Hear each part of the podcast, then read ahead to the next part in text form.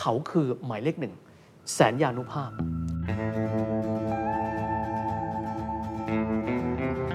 ก็เลยกลายเป็นการประกาศกล้าวว่า ณเวลานี้ประเทศอื่นบอบช้ำด้วย แต่อเมริกาเองต้องยอมรับว่าเขาคือซูเปอร์เนชั่นครับ ครับ และอีกคำหนึ่ง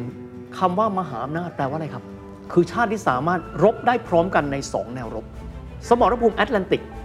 ส่งกำลังไปช่วยฝ่ายสัมพันธมิตร อังกฤษฝรั่งเศสและรัสเซีย แนวรบตะวันตกครับแปซิฟิก รบกับญี่ปุ่น สองแนวรบในเวลาเดียวกันนะฮะ อันนี้คือซุปเปอร์พาวเวอร์ถูกไหมฮะ ที่สุดเขาก็สามารถที่จะกำชัยชนะเอาไว้ได้ ครับ เป็นการเปิดตัวที่ต้องใช้คำว่า ยุโรปเป็นหนี้บุญคุณอเมริกามหาศาล This is the Standard Podcast. Eye opening for your ears. The Secret Sauce Global Economic Background.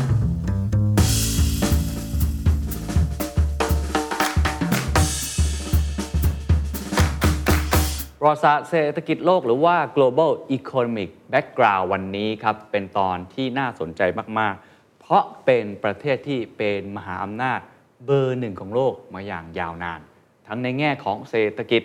การทหาร การเงิน น้ำมัน นวัตกรรม อินเทอร์เน็ต แน่นอนทุกคนรู้อย่างดีครับว่านี่คือประเทศสหรัฐอเมริกา แต่คำถามสำคัญก็คือเขามีที่มาที่ไปอย่างไร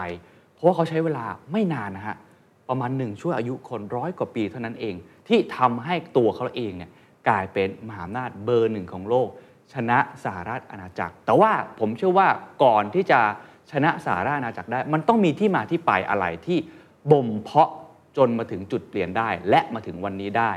แน่นอนครับ ผู้ที่จะมาตอบคำถามของเราก็คือเฮียวิทย์สิทธิเวกินครับสวัสดีครับ สวัสดีครับเทน สวัสดีครับทุกท่านครับ โอ้สนุกอีกแล้วนะครับทุก ต ต อ อน น นี้ ทุกตอนคนชอบแบบวิธีการเล่าของเฮียวิธีการอะไรต่างๆ ได้ข่าวว่าเดี๋ยวนี้ขึ้นแท็กซี่ก็มีคนมาทักเหรอฮะ โอ้โห ดีใจมาก นะครับ พี่ๆแท็กซี่บอกว่าฟังด้วย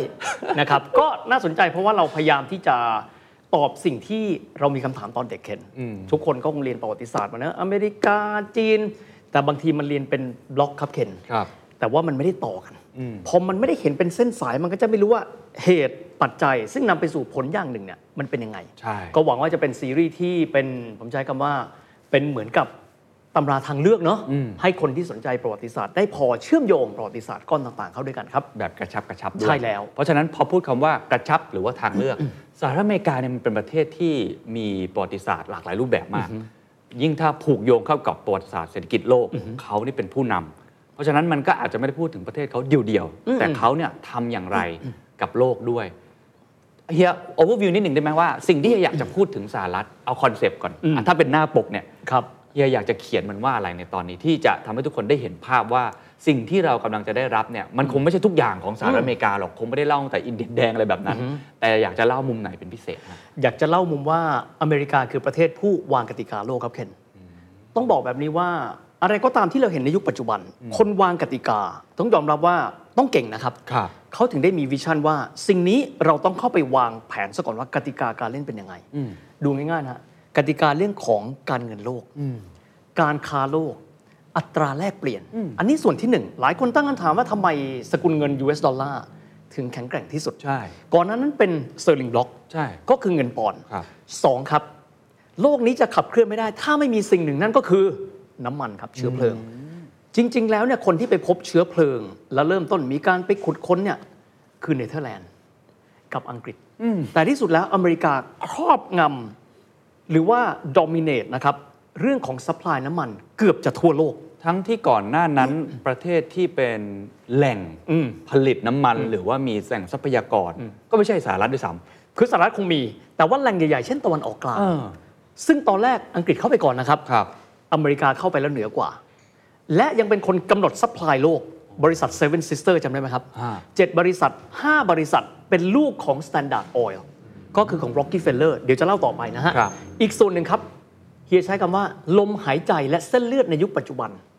ไม่มีอินเทอร์เน็ตอยู่ได้ไหม ไม่ได้แล้วครับตอนนี้ นั่นแหละครับ ลองคิดดูเขาวางกติกาสำหรับสามสิ่งนี้สามสิ่งนี้มีประวัติศาสตร์ของมันนะครับ สุดยอด มันไม่ได้เกิดขึ้นมาลอยๆนะฮะ การเงินน้ำมันอินเทอร์เน็ต ถูกต้อง สามอย่างนี้แทบจะเป็นสิ่งที่เราขาดกันไม่ได้เลยนะ เพียใช้คำว่ามันเหมือนลมหายใจ ลมหายใจ และและมันเหมือนลมปราณของโลกใบนี้นะ และทั้งหมดนี้อเมริกาค่อยๆ วิวัฒนาการ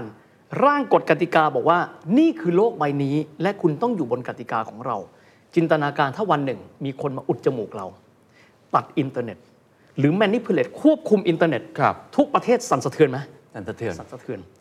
โลกตอนหลังเจอน้ำมันรัสเซียนะฮะ ครับ แต่ลองคิดดูว่าที่เกิดกับรัสเซียยังน้อย ถ้าเทียบกับโลกตะวันออกกลาง กับเวเนซุเอลา ทั้งหมดสหรัฐอเมริกาวางกติกาว่ากลไกในการที่มันจะเคลื่อนไหวเชื่อมโยงกันเป็ ครั น บ สป라이ของโลก คือบริษัทของเขา โอ้โห นี่คือบทบาทที่ไม่มีประเทศไหนทำได้ขนาดนี้นะในยุคปัจจุ ต้ บั อน งยอมรับว่าเก่งและมีวิสัยทัศน์นะครับ ครับ เก่งและมีวิสัยทัศน์ และยิ่งน่าสนใจถ้าเราดูยุคปัจจุบันนี้ก็ก็จะมีลมหายใจใหม่ ๆ เกิดขึ้น อืม ที่เขาก็กำลังพยายามที่จะวางกติกาของเขาอีกรูปแบบ เดี๋ยวเราคงได้กลับมาคุยกัน ครับ แต่ย้อนกลับไปก่อนที่เขาจะเป็นผู้กำหนดกติกา พยายามเข้ามาโดมิเนตแมนนี่ อืม พูเลตต่าง ๆเนี่ยที่มาที่ไปของประเทศเขาเป็นยังไงครับ เอ่อเพียงขอเล่าสั้น ๆ ตรงนี้ ครับ เริ่มต้นนะครับก็คือคนเจออเมริกาก็คือโคลัมบัส แต่หลังจากนั้นสำคัญที่สุดเลย คือเรื่องของการที่อังกฤษครับมาตั้งอาณานิคม ครับ ที่เรียกว่า British America หลายคนเห็นธงคล้ายๆยูเนี่ยนแจ็คเลย แต่แถบที่มันเป็นแถบไขว้สีแดงมันหายไป เขาไม่ได้วาดผิดนะครับ นั่นคือธงของ British America อังกฤษเข้าไปสมัยราชวงศ์สจวตซึ่งณเวลานั้นก็ประมาณสัก 1,607 ก็คือเป็นพระเจ้าเจมส์ที่ ครับ 6 แล้วพระเจ้าเจมส์ที่หนึ่งก็เรียกแบบนี้นะครับ เข้าไปเสร็จปั๊บ ก็พยายามไปตั้งเมืองละ เป็นเมืองใหม่ จะเอาทรัพยากรเนี่ยจากอีกฝั่งหนึ่งของแอตแลนติกเนี่ยกลับไปสู่สหราชอาณาจักร แล้วก็บริติชเอ็มพาย ก็ นะครับ ทำทำเป็นท่ามาตรฐานของพวกเขาอยู่แล้ว นั่นเลยนะครับ ซึ่งตรงนั้นน่ะสำคัญมากคือหลายคนก็สงสัยว่าอเมริกาปัจจุบันมีกี่รัฐ 50 50 รัฐ ครับ แต่ว่าตอนเริ่มต้นประกาศเอกราชจากอังกฤษประมาณอีก 170 ปีกว่า มันมี 13 อ๋อเริ่มต้น 13 เริ่มต้น 13 สงสัยไหมคะอีก 37 แล้วมันงอกมาได้ไง นั่นสิฮะ มันมีเหตุมีผลของมันนะครับแต่ว่า 170 กว่าปีแรกที่พวกอังกฤษปกครองนะครับในช่วงนั้นสิ่งที่พวกอังกฤษทิ้งเอาไว้ให้ นอกจากวิถีชีวิต ครับ คืออะไรรู้ไหมครับ เขาตั้งมหาวิทยาลัยครับ ในยุคดังกล่าวนะครับ ถ้าสมมติเรามองจากไอวิลีก่อนมหาวิทยาลัยชั้นนำของอเมริกา ซึ่งมีทั้งหมด 8 แห่ง ครับ นะครับทั้งหมดอยู่ในฝั่งแอตแลนติกทั้งหมด คืออเมริกามี 2 ซี่ถูกไหมฮะ ครับ ฝั่งหันหน้าเข้าหาแอตแลนติกกับฝั่งหันเข้าหาแปซิฟิกแปดมหาวิทยาลัยตั้งอยู่บริเวณนั้นหมด และมี 5 มหาวิทยาลัยที่ถูกตั้งขึ้นในยุคสมัยที่เป็นบริ i ิชอเมริกา แปลว่าเขาเริ่มต้นด้วยการศึกษา นะครับและ 5 จาก 8 มหาวิทยาลัยเป็นมหาวิทยาลัยตั้งในช่วงนั้น ดูง่ายๆครับ เราจะพบว่ามอตโต้ของมหาวิทยาลัยต่างๆ ซึ่งเป็นไอวิลีก ครับ นะครับ เป็นภาษาอะไรครับละติน อิทธิพลมันมาค่อนข้างเยอะ มีความหมายเขาเริ่มต้นจากตรงนั้น มองย้อนกลับไปอีกฝั่งหนึ่งของแอตแลนติกครับณเวลานั้นอังกฤษมีมหาวิทยาลัยกี่แห่งครับ ไม่ทราบเลยฮะ น่าสนใจมากครับไม่งมีสองแห่งครับ อ๋อเหรอฮะ ออกซฟอร์ดกับเคมบริดจ์อันนี้อังกฤษนะฮะ แต่ถ้าเรามองไปที่สกอตแลนด์สกอตแลนด์นี่การศึกษาอดีตเหนือกว่าอังกฤษ เพราะมี 5 แห่งนะครับ ก็ได้แก่เซนต์แอนดรูว์อับเดนเอดินบะร์กลาสโกแล้วก็สแตรทคล d ด์เพราะฉะนั้นจะพบว่าอเมริกาเกิดมาพร้อมกับภูมิปัญญาที่อังกฤษ ส่งมอบไปให้ตั้งแต่ต้น ทำไมเขาถึงมีจำนวนมหาวิทยาลัยเยอะกว่าประเทศที่เป็นเจ้าอาณานิคมอีก คือผมว่าด้วยพื้นที่แหละครับ ครับ ต้องยอมรับว่าอเมริกาเองเนี่ยขนาดใหญ่โตมโหฬารมากนะครับแต่ที่สุดแล้วครับ คนสหรัฐอเมริกาก็จริงๆ ก็คือคนอังกฤษนั่นแหละครับ ที่ย้ายไปอยู่ที่อีกฝากหนึ่งของแอตแลนติก มองว่าการปกครองแบบเนี้ยกดขี่มาสูบทรัพยากรจริง ๆ ก็คือคนอังกฤษด้วยกันนะฮะแต่ว่าเขาไม่ได้มองว่าคนที่อยู่ที่อเมริกาเป็นคนอังกฤษ ก็สูบทรัพยากรไปนะครับคนที่อังกฤษเข้ามาก็สูบทรัพยากรไปเรื่อยๆ ใช้เป็นฐานการผลิต ครับ เพราะฉะนั้นจะพบว่าคนที่นำเอาทาสนะครับจากแอฟริกาตะวันตก ไปที่สหรัฐอเมริกาก็คือคนอังกฤษนั่นแหละครับ ก็กลายเป็นระบบเศรษฐกิจที่ใหญ่โต จวบจนกระทั่งปี 1776 อันนี้เล่าย่อนะฮะ จอร์จวอชิงตันก็บอกว่าอยากกันนั้นเลยเราประกาศเอกราชของเราไหมนะครับจากบริเตนอเมริกาซึ่งเป็นเมืองขึ้นของสหราชอาณาจักรก็เป็นสหรัฐอเมริกา ปี 1776 ก็คือก่อนหน้าการก่อตั้งกรุงเทพ 6 ปี เราจะได้เทียบได้นะฮะเพราะกรุงเทพเกิดปี 1782 การประกาศเอกราช 1776 ก็มีความหมายว่า 6 ปี แต่เขาใช้เวลาในการรบทั้งหมดเนี่ย เอ่อ7ปีด้วยกัน ก็คือสิ้นสุดเนี่ย1,783 กรุงเทพอายุ 1 ปี อเมริกาก็เป็นอิสระโดยสมบูรณ์จากเจ้าอาณานิคมเดิม โอ้โหนี่เป็นไทำลายที่น่าสนใจมากเนาะถ้าเทียบกับกรุงเทพมหานคร เราเราเราจะได้เห็นภาพว่า ครั อบ อเมริกาเขาก็เกิดมาพอๆกับเรา แต่ต้องยอมรับว่า 170 ปีก่อนหน้า คือช่วงแห่งการวางพื้นฐาน การศึกษาระบบคิดนะครับ ที่ผมพูดถึงเรื่องของมหาวิทยาลัยสมัยที่เป็นอังกฤษ สมัยที่เป็นเอ่ออาณานิคมถามว่าทำไม เพราะว่าในปัจจุบันเราจะเห็นว่าอเมริกาจะมีสิทธิ์เก่าจากมหาลัยไอวิลีค่อนข้างเยอะ ที่เป็นแกนหลังนะครับของสหรัฐอเมริกา แต่ว่าเดี๋ยวเราจะเล่าต่อไปว่ามีหนึ่งมหาวิทยาลัยที่ไม่ได้อยู่ในไอวิลี และไม่ได้อยู่ในพื้นที่นั้น และเป็นมหาวิทยาลัยที่แปลกครับ คือมีมอตโต้เป็นภาษาเยอรมัน แต่มหาลัยนี้สร้างบุคลากรและสร้างมรดกให้กับโลกใบนี้ อย่างยิ่งใหญ่จนเป็นอเมริกาในปัจจุบัน เดี๋ยวเราเล่าต่อไปต่อ ได้ครับพี่ผมถามตรงนี้แวะตรงนี้นิดนึงว่าประเทศเกิดใหม่ อืม 170 กว่าปี ที่เทียบกับกรุงเทพมหานครเนี่ยมันทำอะไรมันสั้นมาก อื นะ อฮึ แต่ช่วงเวลานั้น 170 ปี สภาพความเป็นอยู่เศรษฐกิจ อืม วิธีการปกครองของเขาเนี่ยมันถือว่าเป็นประเทศที่ที่พัฒนาหรือยัง อืมต้องใช้คำนี้เขาว่าเป็นประเทศที่เอ่อข้อแรกก่อนนะฮะ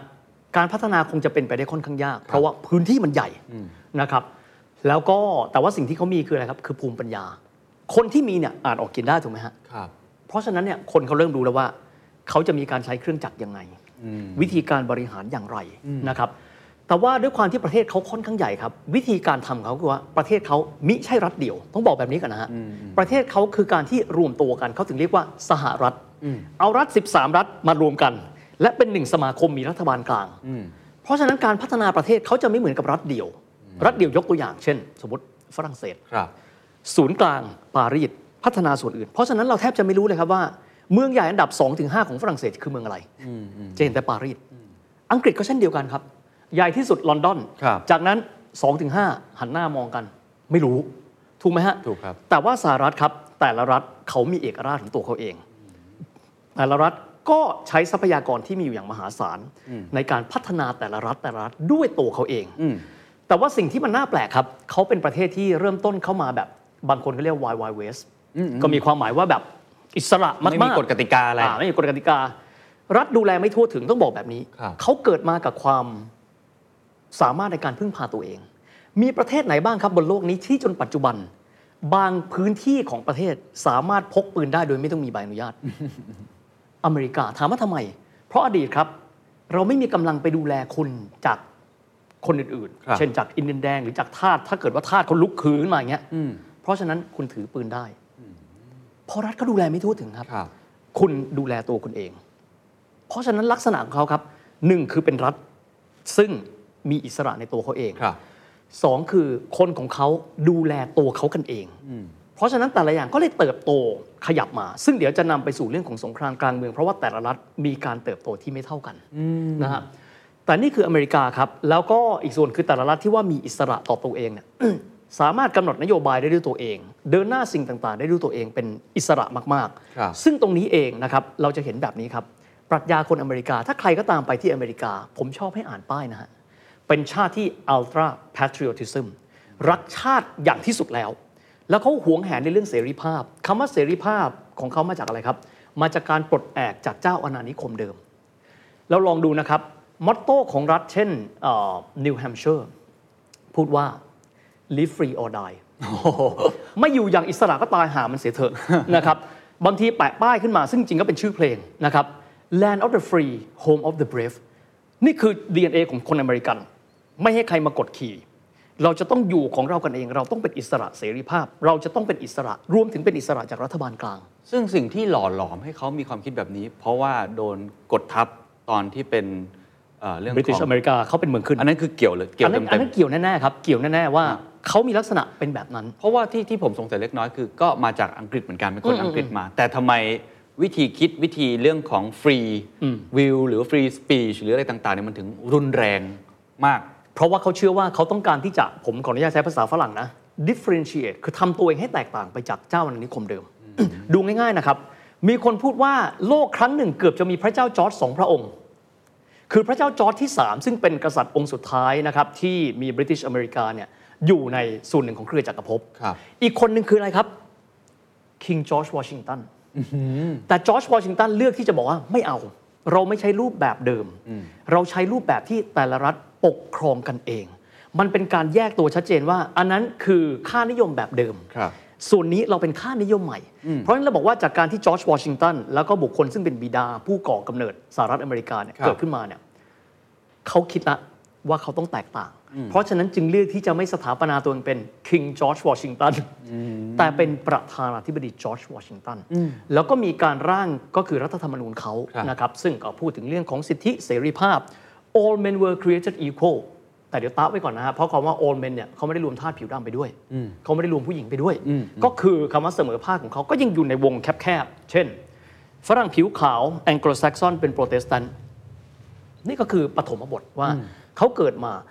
จากนั้นครับเคนก็มีการพัฒนากันมาเรื่อยๆ แต่แน่นอนว่า 13 รัฐนะครับเคนการพัฒนาเท่ากันไหม ไม่เท่า ไม่เท่ากัน อากาศไม่เหมือนกัน ความสามารถไม่เท่ากัน ครับ นะครับ แต่ก่อนที่จะเอิ่มไปตรงจุดนั้นนะครับเฮียขอพูดถึงเรื่องเรื่องหนึ่ง ซึ่งคิดว่ามีความสำคัญอาจจะแตะเล็กน้อยก็ได้ ครับ คือเรื่องของสงครามกลางเมืองครับเคน ครับครับ นะครับเอ่อต้องบอกว่าในช่วงเวลาแบบนั้นเนี่ยถ้าเรามองสพลเมืองสหรัฐอเมริกาก่อนสงครามกลางเมือง สงครามกลางเมือง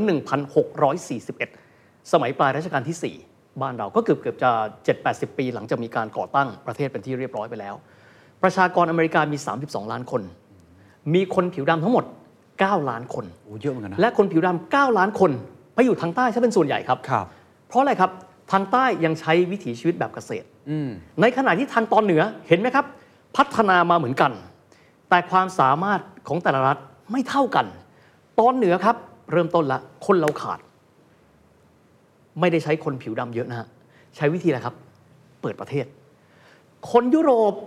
ท่านไหนอยากจะมาอยู่บ้านเราท่านมาเลย แล้วท่านมาช่วยสร้างบ้านสร้างเมืองกันกับพวกเราด้วย เพราะฉะนั้นตอนเหนือของอเมริกาก็จะมีฝรั่งขาวชาติต่างๆกันมาด้วย เยอะที่สุดมีสองชาติครับ เยอรมันกับฮังการี โอ้ อ่ะต้องบอกแบบนี้ก่อนนะครับ แล้วก็บุคคลเหล่านั้นซึ่งมีชื่อแปลกๆ นามสกุลแปลกๆ มาอยู่ร่วมกับคนอังกฤษเดิม ค่อยๆ สร้างอเมริกาขึ้นมาเป็นพื้นที่ที่มีอุตสาหกรรมและมีเทคโนโลยีเร็วมาก คือไม่ได้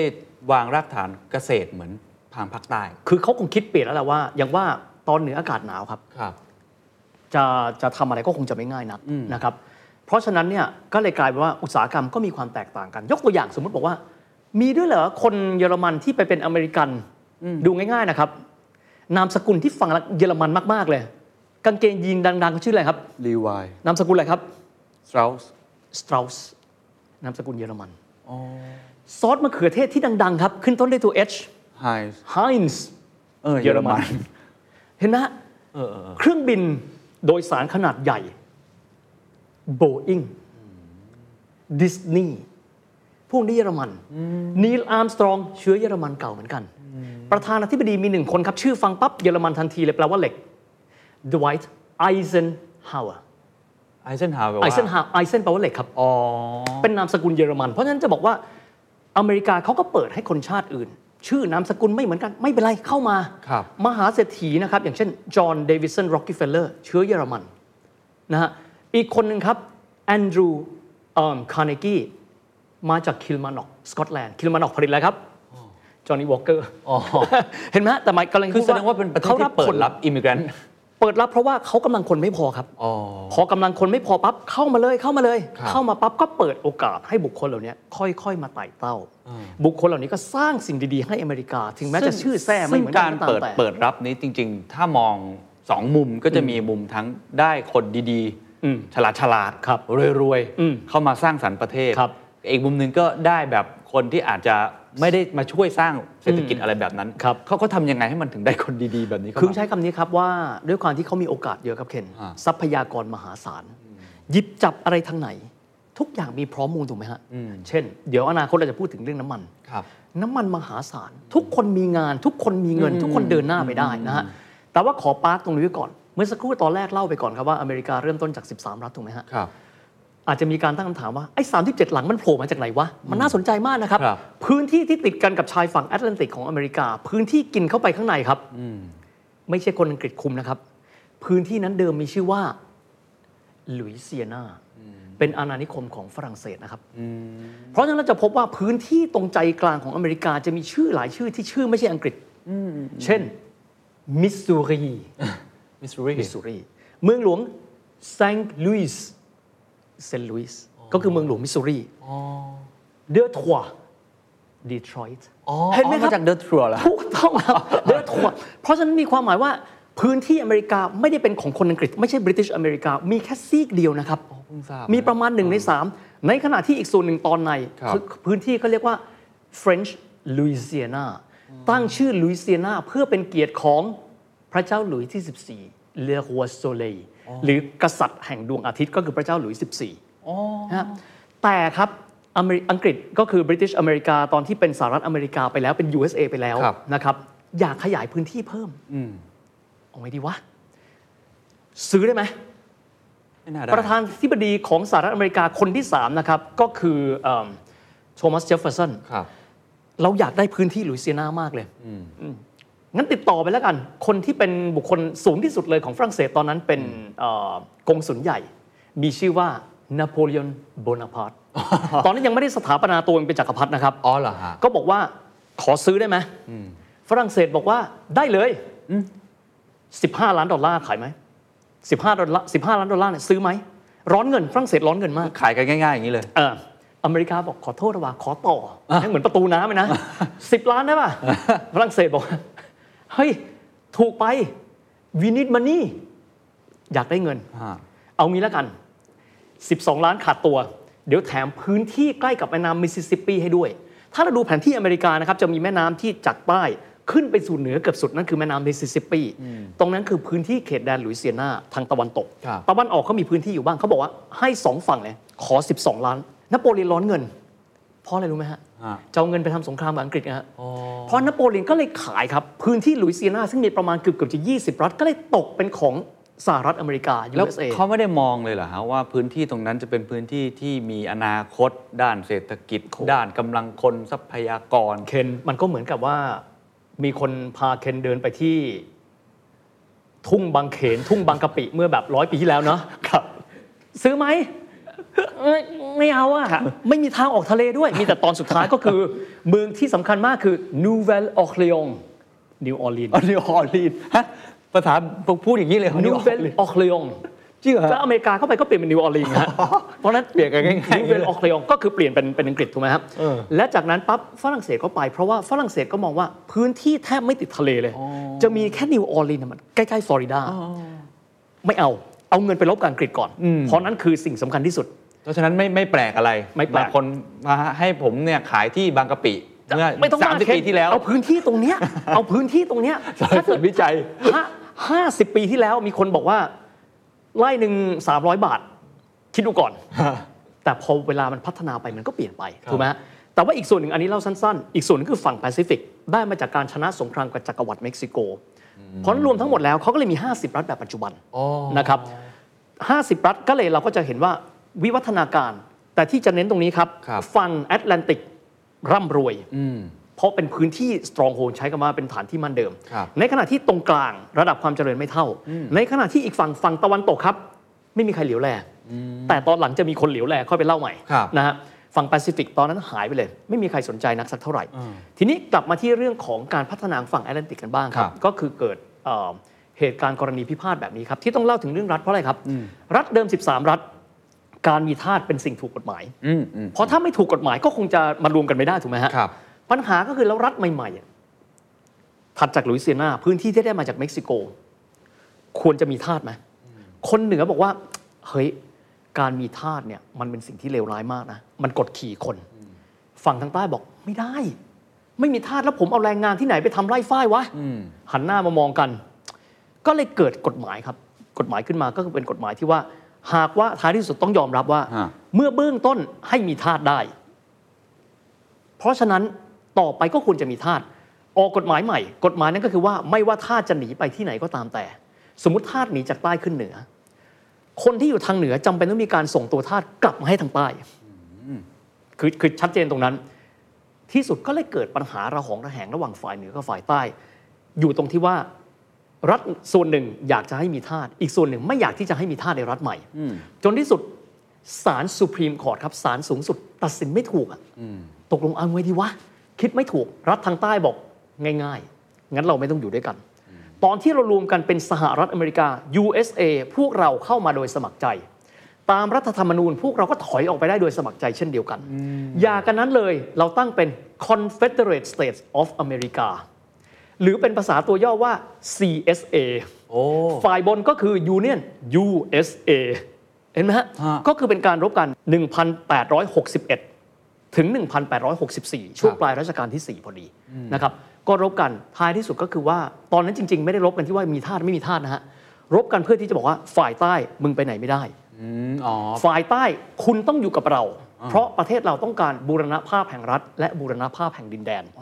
เมื่อรวมกันเสร็จปั๊บก็คือชนะสงครามที่เจติสเบิร์กฝ่ายเหนือชนะครับ นะครับ เอ่อที่สุดแล้วก็เลยกลายเป็นประเทศอเมริกาหนึ่งเดียว ก็ภายใต้ประธานาธิบดีอับราฮัมลิงคอล์นแต่ว่าหลังจากนั้นก็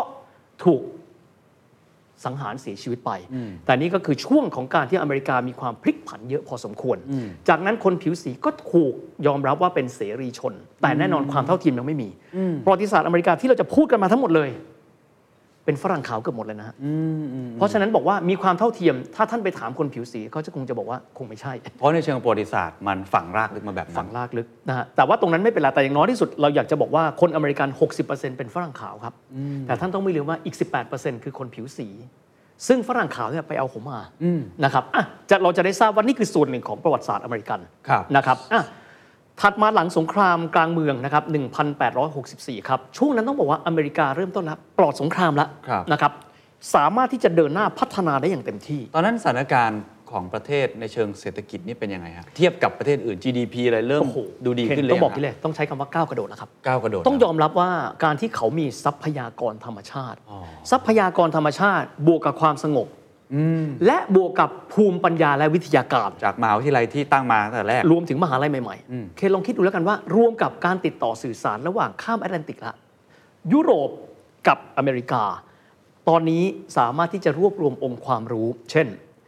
บริษัทที่ตั้งขึ้นในเวลานั้น ในขณะที่โลกยังไม่ค่อยมีไฟฟ้าใช้จุดเทียนกันอยู่ เขามีบริษัท General Electric GE หนึ่งในผู้ก่อตั้งคือ โทมัสเอวาอดิสัน ถูกต้อง มีเริ่มต้นการสร้างทางรถไฟใช้เทคโนโลยีของยุโรป เครื่องจักรสตีม คือเขาไม่ได้ปฏิวัติอุตสาหกรรมด้วยตัวเอง แต่ว่าใช้เทคโนโลยี เขา จากฝั่ง เขา ยุโรป เขาต้องใช้คำนี้คำว่าปฏิวัติอุตสาหกรรมเพราะอะไรครับ อ่า ประเทศนั้นๆ มีรากที่เป็นเกษตรกรรมอย่างแข็งแรง ที่สุดเลยต้องวิวัฒนาการไปสู่อีกด้านหนึ่งถูไห ต้องมีการปฏิวัติ อืมต้องมี A สู่ B อ่าอ่าอ่า แต่ของเขาเนี่ย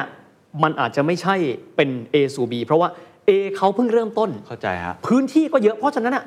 นำสิ่งใหม่ ๆ เข้าไป อ๋อ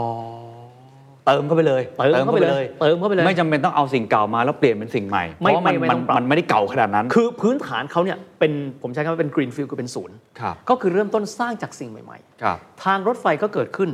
อุตสาหกรรมเหล็กก็เกิดขึ้น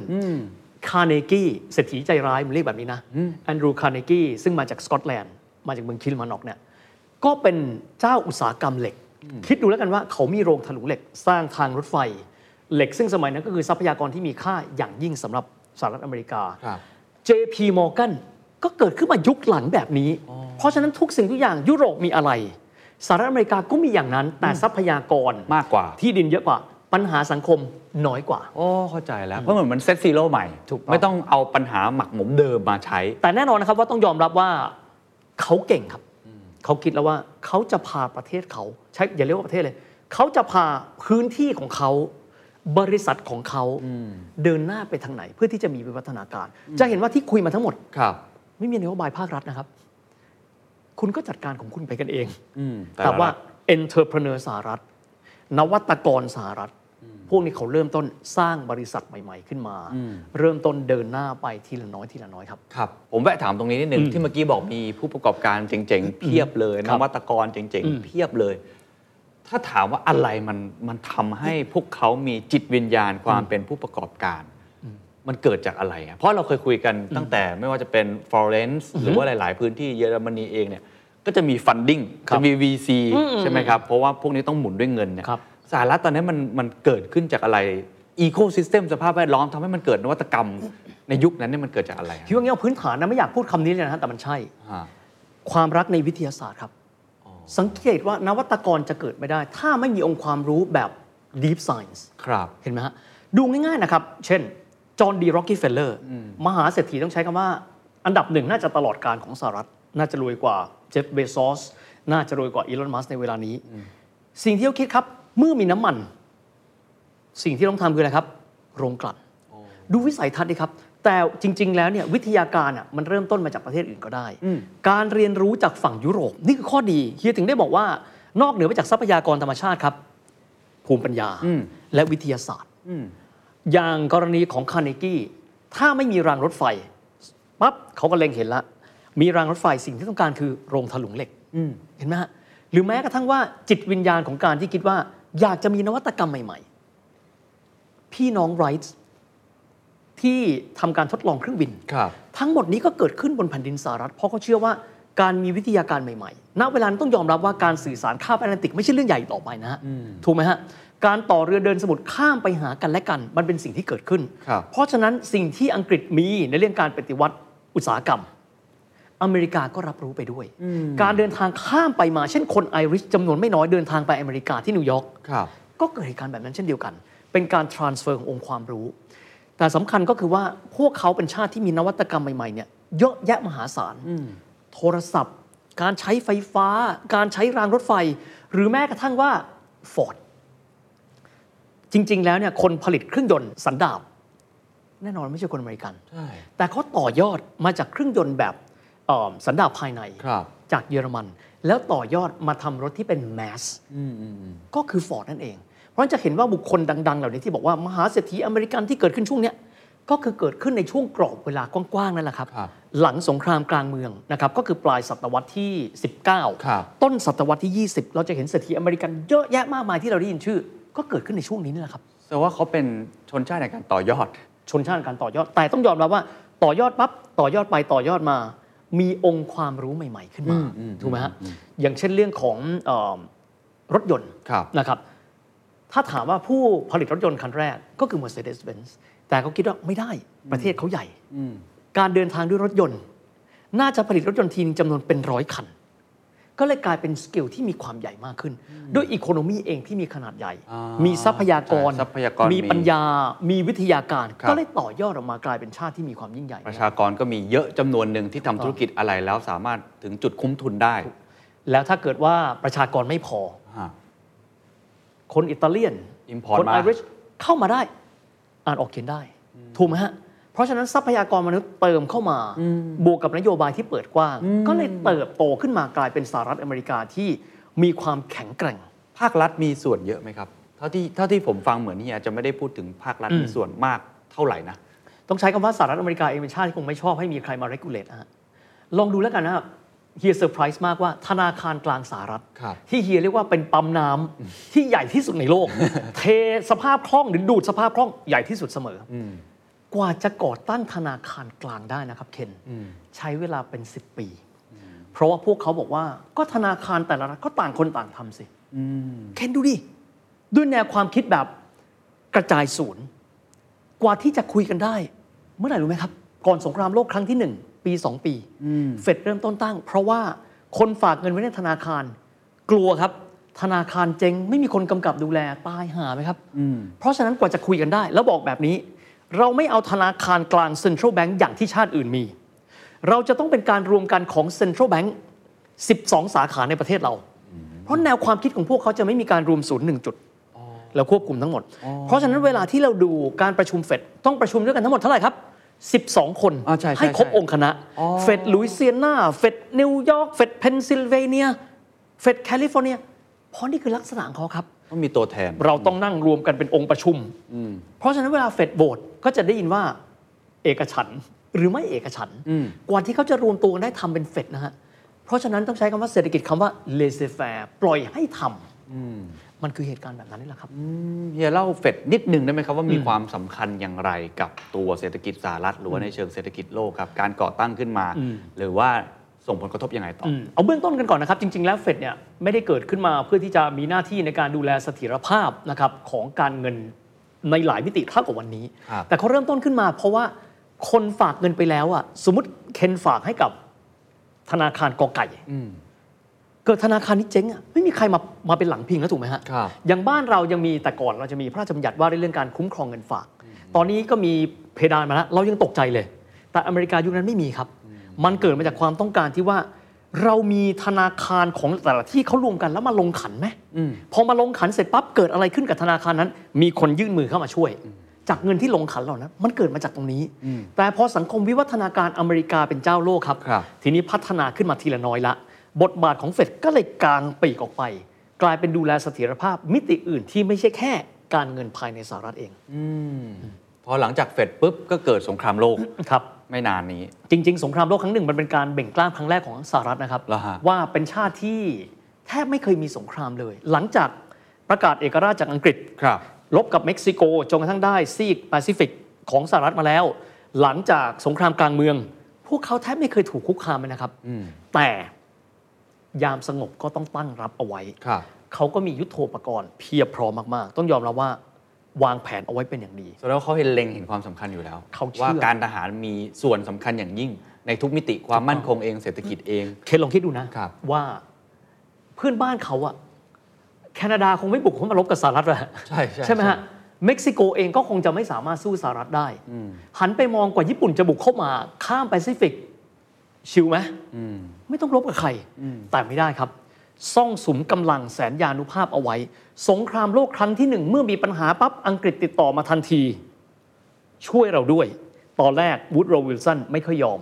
ตอนหลังเรือโดยสารนะครับ ก็คือระหว่างขข้ามแอตแลนติกเนี่ย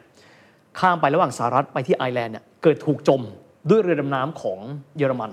จนในที่สุดอเมริกาต้องกระโดดเข้ามา แต่กระโดดแบบที่ว่าพื้นที่ตัวเองไม่บอบช้ำนะครับแต่ตัวเองมีเงินมีแสนยานุภาพ สิ้นสุดสงครามโลกครั้งที่หนึ่งอย่างที่เคยบอกไป เขาเอาเงินของเขามาให้ความช่วยเหลือยุโรป ตอนนั้นยุโรปสุดแล้วเพราะทำสงครามเยอะ ครับ นะครับจากนั้นสหรัฐอเมริกาก็พังอาจกลายเป็นระบบเศรษฐกิจใหญ่อันดับต้นๆของโลก ตอนนั้นยังไม่ถึงขั้นเบอร์หนึ่ง ยังไม่เบอร์หนึ่งเพราะว่าอังกฤษยังมีจักรวรรดิหนึ่งในสี่ของโลกอยู่ อ๋อ ถูกไหมฮะ ถ้าเกิดว่าเรามองอังกฤษโดด ฮะ ๆ อังกฤษขาดดุลการค้าครับ ครับครับ แต่ว่าทั่วโลกใช้เงินอะไรครับ ปอนด์สเตอร์ลิง อืมอืม ถูกไหมฮะ มี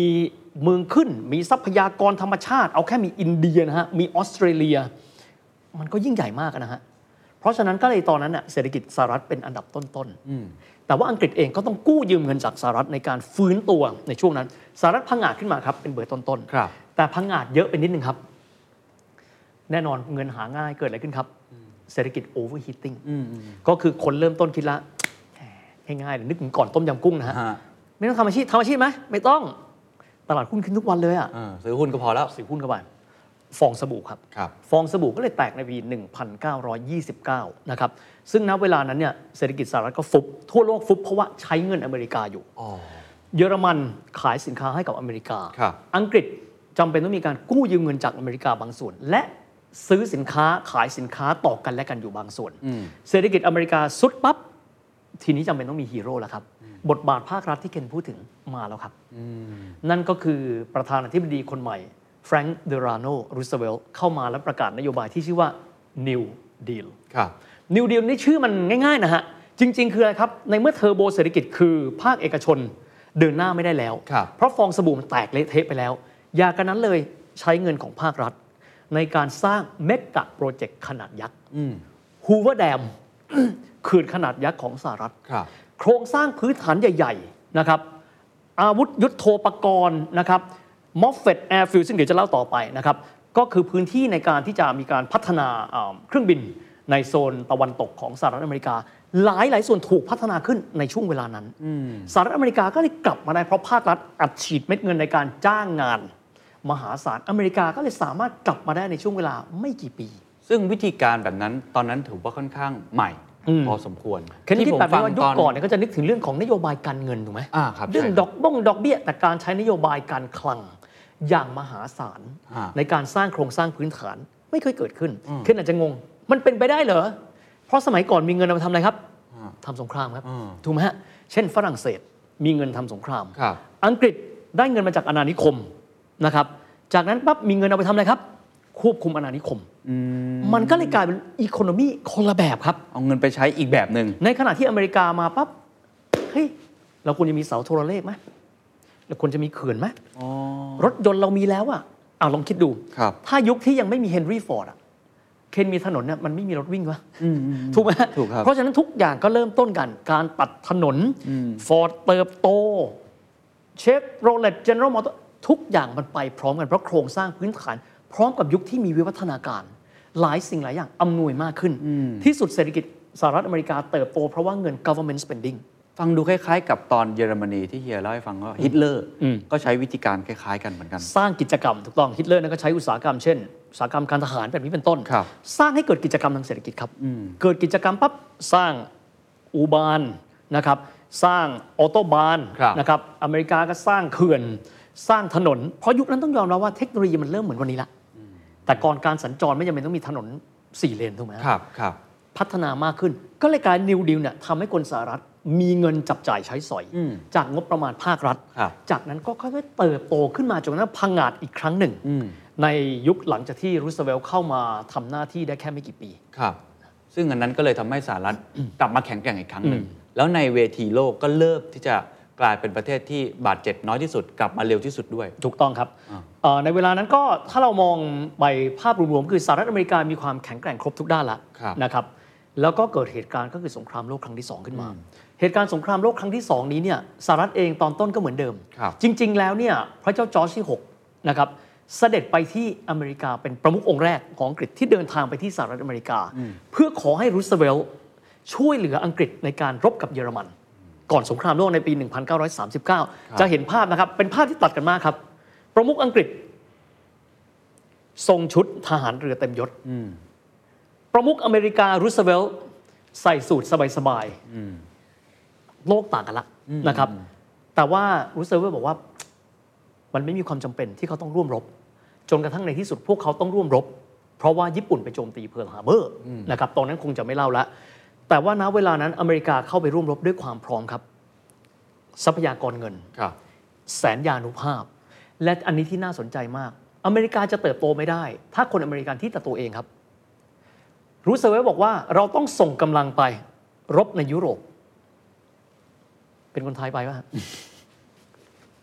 ไม่ไป คนอเมริกันบอกไม่ได้ รักชาติ นี่แหละคือการแสดงแสนยานุภาพ ดูฉากเปิดนะฮะ Saving Private Ryan ไอ้ตับแรกนี่รู้ไหมตายหมดรู้ครับ ไปไหม You're in the front line Yes sir ตับแรกตายหมดนะครับ ลงมาเนี่ยเปิดเรือเนี่ยดีเดย์ตายหมดนะฮะรู้ว่าตายไปไหม ไปพ่อแม่ไปไหม ไป เพราะฉะนั้นต้องยอมรับว่า patriotism ความรักชาติอย่างมโหฬารของคนอเมริกันเนี่ย ที่ คือการ สะสมมาอย่างยาวนาน คือการ เนี่ย ชูธงเนี่ยว่าไปที่ไหน Star and Stripes เนี่ยเดินไปปั๊บแล้วแบบทุกคนเห็นว่าเขาเป็น superior being คือคนที่มีความเป็นพิเศษเนี่ยมันเกิดจากความเสียสละของพวกเขา แล้วพวกเขาก็ไปกันอย่างมหาศาล แล้วก็ไปชูธงสหรัฐ ทั้งทั้งๆจริงๆแล้วคู่สงครามของเขาจริงๆเนี่ยมันคือญี่ปุ่นนะครับตอนแรก อืม แต่กลายเป็นว่าไปสมรภูมิแอตแลนติกไหมไป บางครอบครัวไป ลูกชายสามคนตายหมด ไปไหมไป ที่สุดแล้วสหรัฐอเมริกาถือว่าครั้งนั้นเป็นการเปิดตัวอย่างยิ่งใหญ่ว่าเขาคือหมายเลขหนึ่ง แสนยานุภาพ เศรษฐกิจเดี๋ยวจะเล่าต่อไปเรื่องมาแชลแพลน ครับ นะครับ ก็เลยกลายเป็นการประกาศกล้าวว่า ณเวลานี้ประเทศอื่นบอบช้ำด้วย แต่อเมริกาเองต้องยอมรับว่าเขาคือซูเปอร์เนชั่นครับ ครับ และอีกคำหนึ่งคำว่ามหาอำนาจแปลว่าอะไรครับ อันนี้ผมเรียนรู้มาจากอาจารย์สุภูตสายเชื้อนะ อ่า คือชาติที่สามารถรบได้พร้อมกันในสองแนวรบ สมรภูมิแอตแลนติก ส่งกำลังไปช่วยฝ่ายสัมพันธมิตร อังกฤษฝรั่งเศสและรัสเซีย แนวรบตะวันตกครับแปซิฟิก รบกับญี่ปุ่นสองแนวรบในเวลาเดียวกันนะฮะ ถึงจะเรียกว่ามหาอำนาจ ถึงจะเรียกออกมา อันนี้คือซุปเปอร์พาวเวอร์ถูกไหมฮะ ไม่ใช่ว่าท่านลบหนึ่งแนวแล้วก็ไม่ใช่นะฮะสองแนวรบในเวลาเดียวกัน ที่สุดเขาก็สามารถที่จะกำชัยชนะเอาไว้ได้ ครับ เป็นการเปิดตัวที่ต้องใช้คำว่า ยุโรปเป็นหนี้บุญคุณอเมริกามหาศาลนะครับ แต่สิ่งที่อยากจะเล่าต่อครับ เรื่องรบก็ส่วนเรื่องรบครับ ครับ หลังจากที่ยกพลขึ้นบกครับดีเดย์ที่เรียกดีเดย์เนาะที่นอร์มังดี ซึ่ง ครับ ถือว่าเป็นหนึ่งในรุกการรุกคาตของสัมพันธมิตร หลังจากนั้นหนึ่งเดือนครับสหรัฐอเมริกาเชิญรัฐมนตรีคลัง ของประเทศซึ่งเป็นมิตรของตัวเอง 44 ประเทศ ประชุมที่เบรตันวูดนิวแฮมป์เชอร์เขายังรบกันอยู่ยังไม่จบเลยนะฮะดีเดย์เพิ่งผ่านไปเดือนเดียวยังไม่ชนะนะฮะขุนคลังทั้งหลายครับ ท่านมาประชุมกับเราหน่อย ไปทำอะไรครับ วางกติกาเกี่ยวกับการเงินโลกครับ แสดงว่าตอนนั้นแนวคิดเรื่องการเป็นผู้กำหนดกรอบกติกานี้เต็มรูปแบบแล้ว มันต้องมีมาแล้ว เพราะว่า นะครับ ดูแล้วแสนยานุภาพเรื่องทางการทหารนี่ชัยชนะ เขาเบิร์น เห็นแล้ว เขารู้แล้วครับว่าเขาขึ้นฝั่งที่นอร์มังดีได้ เขาส่งทหารไปที่ซิซิลีได้นะครับเขารู้แล้วว่ายังไงก็ตามเยอรมันเสร็จเขาแน่จบ ทีนี้วางแผนแล้วครับ เรื่องการเงินมหาลองคิดดู ยังลบอยู่เลย ผมต้องบอกแบบนี้นะครับว่าความสนุกของประวัติศาสตร์อเมริกาเนี่ยคนที่ศึกษาเรื่องเกี่ยวข้องกับสงครามก็ศึกษาไป การเงินก็จะเป็นอีกก้อนหนึ่ง แต่เราพยายามมารวมกันให้เห็นภาพทับซ้อนฮะ ใช่ใช่ใช่ ว่าแสนยานุภาพการเงินมันมาด้วยกันนะครับ อันนี้อันนี้น่าสนใจมากเลยฮะถ้าปกติเวลาเราศึกษาประวัติศาสตร์เราจะศึกษาสองเส้น ก็ถึงได้บอกว่าเป็นบล็อกที่ไม่เชนฮะ สงคราม สงครามไปเล บล็ยอกที่ไม่เชนนะครับ การเงินก็การเงินไปเลย ครั แต่ บ เฮียกำลังจะบอกว่าจริง ๆ มันมีไทม์แลปกันอยู่ตรงนั้นนะ คือเคนเชื่อไหมครั้งแรกที่เฮียดูวันที่อ่ะขยี้ตานะครับ มันเพิ่งขึ้นฝั่งที่นอร์มังดีอ่ะ แล้วอีกหนึ่งเดือนคือกรกฎาคมของปี 45 มันเรียกประชุมรัฐมนตรีคลังโลก 44 ประเทศนะครับ คือมันเป็นอะไรที่มันมันเหมือนกับว่ายังไงอ่ะ เหมือนเล่นหมากรุกสองกระดานในเวลาเดียวกัน โอ้ ในเวลาเดียวกัน เรียกเข้ามาแล้วพูดว่าเพื่อนๆทั้งหลาย ณเวลานี้ยังไม่มีกติกาโลกว่าด้วยเรื่องของอัตราแลกเปลี่ยน และเรื่องของการค้าการเงินโลกอย่างเป็นทางการ ก่อนหน้านั้นใช้เงินสเตอร์ลิงถูกไหมครับ ครับ ตอนนั้นต้องถามครับเคนอังกฤษรู้ว่าใครชนะก็ตามแต่ที่สุดไปของเงินใครครับ อ อ เม เมริริกา กา ทุกคนรู้อยู่แล้วว่าจบสงครามปั๊บเนี่ยถุงเงินที่ใหญ่ที่สุดที่จะช่วยพวกเราคือสหรัฐอเมริกา เดี๋ยวมาชาวแพลนปั๊บไว้ก่อนนะฮะ ครับ เดี๋ยวค่อยคุย สิ่งที่เขาคุยครับใจความสำคัญต้องบอกแบบนี้ตอนแรก 44 ประเทศ พันธมิตรของอเมริกา แต่ต่อมาประเทศผู้แพ้สงคราม หลักๆ เลยก็คือใครบ้างครับ เยอรมันญี่ปุ่นก็ต้องเข้ามาร่วมด้วย ครั้งนี้ก็คือเรียกว่าเป็นการประชุมเบรตันวูดเราคงเคยได้ยิน ครับ ถามว่าเบรตันวูดแม่งคืออะไรครับ เบรตันวูดมันก็คือการรวมตัวกันและอเมริกาพูดว่า นับแต่นี้เราจะมีการกำหนดอัตราแลกเปลี่ยนเงินตราระหว่างประเทศ ด้วยการใช้อัตราแลกเปลี่ยนแบบตายตัว fixed exchange rate และเงินสกุลอะไรที่ใหญ่ที่สุดบนโลกครับ ดอลลาร์ แน่นอนครับ ดอลลาร์ทำอะไรบ้างกำหนดเลยนะครับ 1 ดอลลาร์เท่ากับจุด33ปอนด์สเตอร์ลิงฟิกซ์นะฮะ ฮะ ถ้าเกิดว่าเราฟังแบบนี้ในโลกยุคปัจจุบัน คงจะมีคนชี้หน้ามึงว่าเปล่าวะ อืม คือโลกมันดุ ทำมาทำแบบนี้ได้ยังไง บัญชีเดินชัดๆมัน เออ ต้องเปลี่ยนไปตลอดเวลา ใช่ แต่ยุคนั้นมันยังไม่มีระเบียบครับ บอกแบบนี้อังกฤษลอนดอนหนึ่งเอ่อหนึ่งดอลลาร์ของเราเท่ากับโดยประมาณนะฮะ 0.33 ปอนด์สเตอร์ลิง โอเคไหมโอเคครับ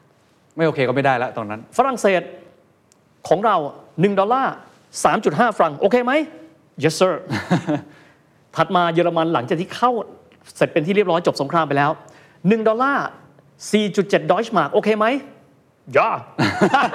ถูกไหม ไม่มีใครไม่โอเคอยู่แล้ว หันมาอิตาลี 625 ลีเร่ต่อ 1 ดอลลาร์ โอเคออนอตดักกอร์โดโอเค หันไปที่ญี่ปุ่น บอกว่าเอางี้นะ ของญี่ปุ่นเรากำหนด 690 เยน ถ้าผมจำไม่ผิด 690 เยน โอเคไหมให้วาคาริมาสตะโอเค เพราะฉะนั้นมีความหมายทั่วโลกยอมรับ เขาเรียกว่าเพกได้ยินคำนี้ไหมฮะ อ่าใช่ใช่ใช่ ตรึงค่าเอาไว้ ไม่ว่าเศรษฐกิจคุณจะดีขนาดไหน คุณจะต้องเพกคือคุณต้องตรึงราคาเอาไว้ ณจุดนั้นนะฮะลองคิดดูสมมุติว่าผลิตภาพอเมริกาไม่เยอะ ขาดดุลการค้า อัตราเดิมไหมอัตราเดิม แล้วถามว่าอเมริกาตรึงค่ากับใครเพกกับใคร ทองคำครับทองคำนี้เนี่ยนะครับก็คือ1ทรอยออนซ์ประมาณสัก 2 บาทบ้านเรานะครับ สองบาททองไทยเนี่ยหนึ่งทรอยออนซ์อยู่ที่ 35 ดอลลาร์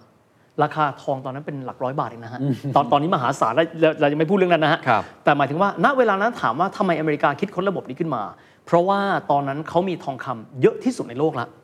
ประมาณ 20,000 กว่าตันนะครับหนึ่งตันก็ประมาณสัก 27,000 ทรอยออนซ์ ครับ คำนวณกันไม่ถูกเพราะมันใหญ่มากนะ ครั ฮะ บ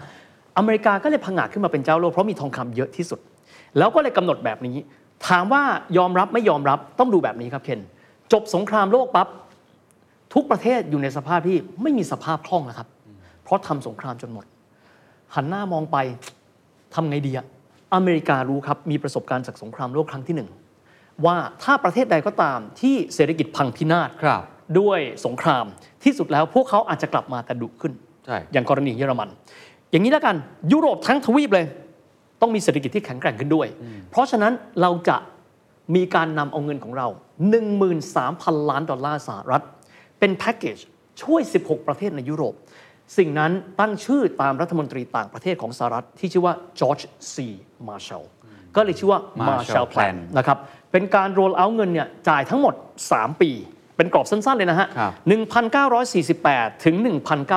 บ 1951 บอกว่ายุโรปคุณเอาเงินก้อนนี้ไป แล้วคุณก็เอาไปฟื้นฟูเศรษฐกิจของคุณให้กลับมา หลายท่านจะถามว่า 13,000 ล้านดอลลาร์สหรัฐอะเทียบเป็นเงินปัจจุบันเท่าไหร่ ก็ประมาณสัก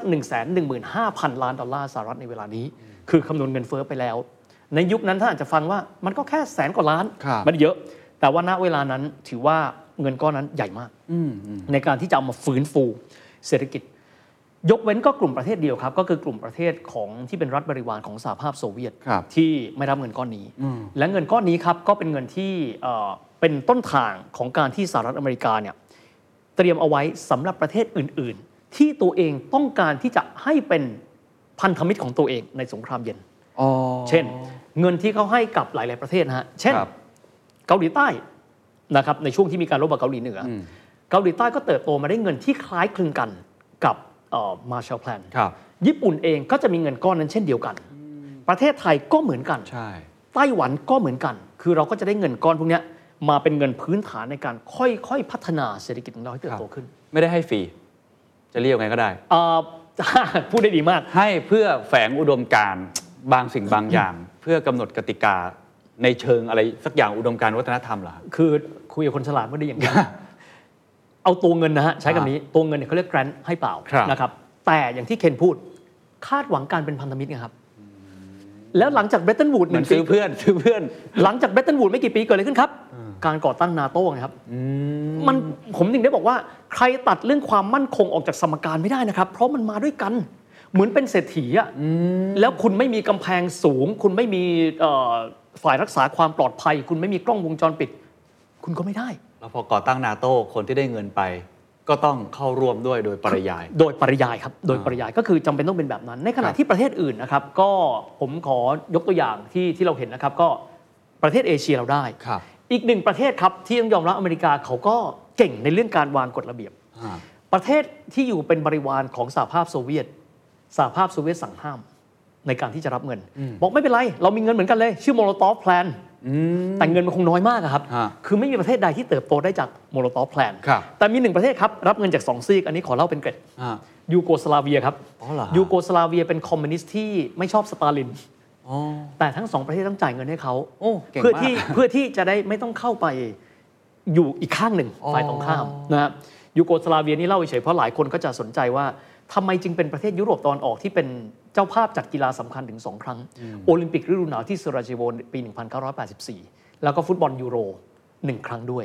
ก็เป็นประเทศที่โอเค แต่กำลังจะพูดว่าเงินก้อนเนี้ยอย่างที่เคนบอก ครับ คาดหวังคือขอให้คุณเป็นพันธมิตรกับเราในสงครามเย็น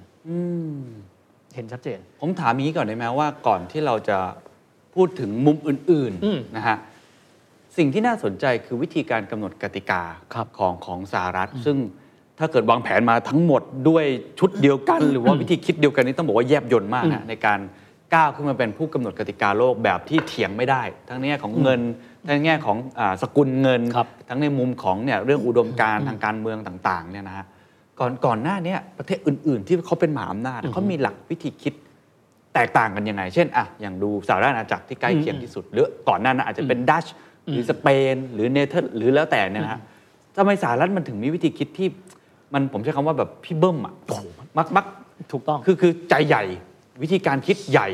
วิธีทุกอย่างที่ทำเนี่ยเรียกทุกคนมารวมกันแล้วบอกว่าฉันจะใช้เงินดอลลาร์ อ่าฮะ ผมไม่แน่ใจว่าก่อนหน้านั้น ผมไม่มีความรู้พอสหราชอาณาจักรมีวิธีคิดลักษณะแบบนี้ เช่นเดียวกันใช่ไหม คำถามเคนดีมาก แต่เฮียต้องบอกแบบนี้ครับ มันเกิดมาเป็นยุคสมัยครับเคน อ๋อ ยุคที่สหรัฐเกิดขึ้นเนี่ยต้องใช้คำว่าตัวระบบการเงินมีความซับซ้อนละ เราเริ่มเห็นเขาลางละของการค้าการขายระดับโลกที่มากขึ้น ครับ ทุกประเทศล้วนแต่มีสกุลเงินของเขาในการที่จะค้าขายซึ่งกันและกัน ครับ ระบบมันยังมองเห็นไม่ชัดเจน อืม สหรัฐอเมริกาก็เป็นมหาอำนาจที่เกิดขึ้นมาในยุคนั้น ครับ ในขณะที่ยุคของสหราชอาณาจักรเขาก็เกิดมาในยุคที่เรียกว่า การโบสซูเปอร์พาวเวอร์คือคือใช้กำลังไปในการที่จะยึดพื้นที่ เอาประเทศอื่นมาเป็นอาณานิคม ครับ เพราะฉะนั้นเนี่ยความแยบยลแตกต่างกัน อ๋อ แต่อังกฤษเองก็ต้องบอกแบบนี้ อังกฤษเองก็ให้ทุกประเทศที่อยู่ในเครือจักรภพนะครับ ใช้เงินปอนด์สเตอร์ลิง โอ้ท่าคล้าย ๆ กันเลยนะ เหมือนกันคือคือคือใช้คำว่าตอนนั้นอาจจะไม่ต้องไปกระซิบบอกกัน อ่า เพราะว่าสมมุติเราไปค้าขายกับประเทศที่อาจจะมีระดับการพัฒนาไม่สูงนัก ระบบการเงินยังไม่โต อืม ถูกไหมฮะ ครับ เพราะฉะนั้นก็เลยจำเป็นต้องมีการใช้เงินปอนด์สเตอร์ลิง ต้องใช้อยู่แล้ว หรือไม่ก็คือใช้วัตถุเลยเช่น ใช้เพชร อ๋อ ใช้ทองใช้เงินสเตอร์ลิงแบบนี้เป็นต้น คือวิวัฒนาการมันต่างกัน เข้าใจฮะ แต่ว่าอังกฤษเองไม่ได้มีความพยายามที่เห็นได้ชัดอย่างเป็นระบบ เพราะระบบการเงินของยุคที่อังกฤษเป็น empire หรือเป็นจักรวรรดิเนี่ย ครับ มันไม่ได้ซับซ้อนเท่ากับวันที่อเมริกาผ่าพังอาจขึ้นมานะครับ แต่หลังจากนั้นอังกฤษก็หันหน้ามองกัน แล้วก็บอกว่า อ้าว เราสูญเสียศักยภาพการเป็นสกุลเงินที่ใหญ่ที่สุดของโลกไปแล้วเหรอ เออ ซึ่งตอนที่เราพูดถึงอังกฤษเดี๋ยวที่จะพูดถึงคำว่า British Second Empire The secret sauce. Global economic background. The Standard Podcast. Eye opening for your ears.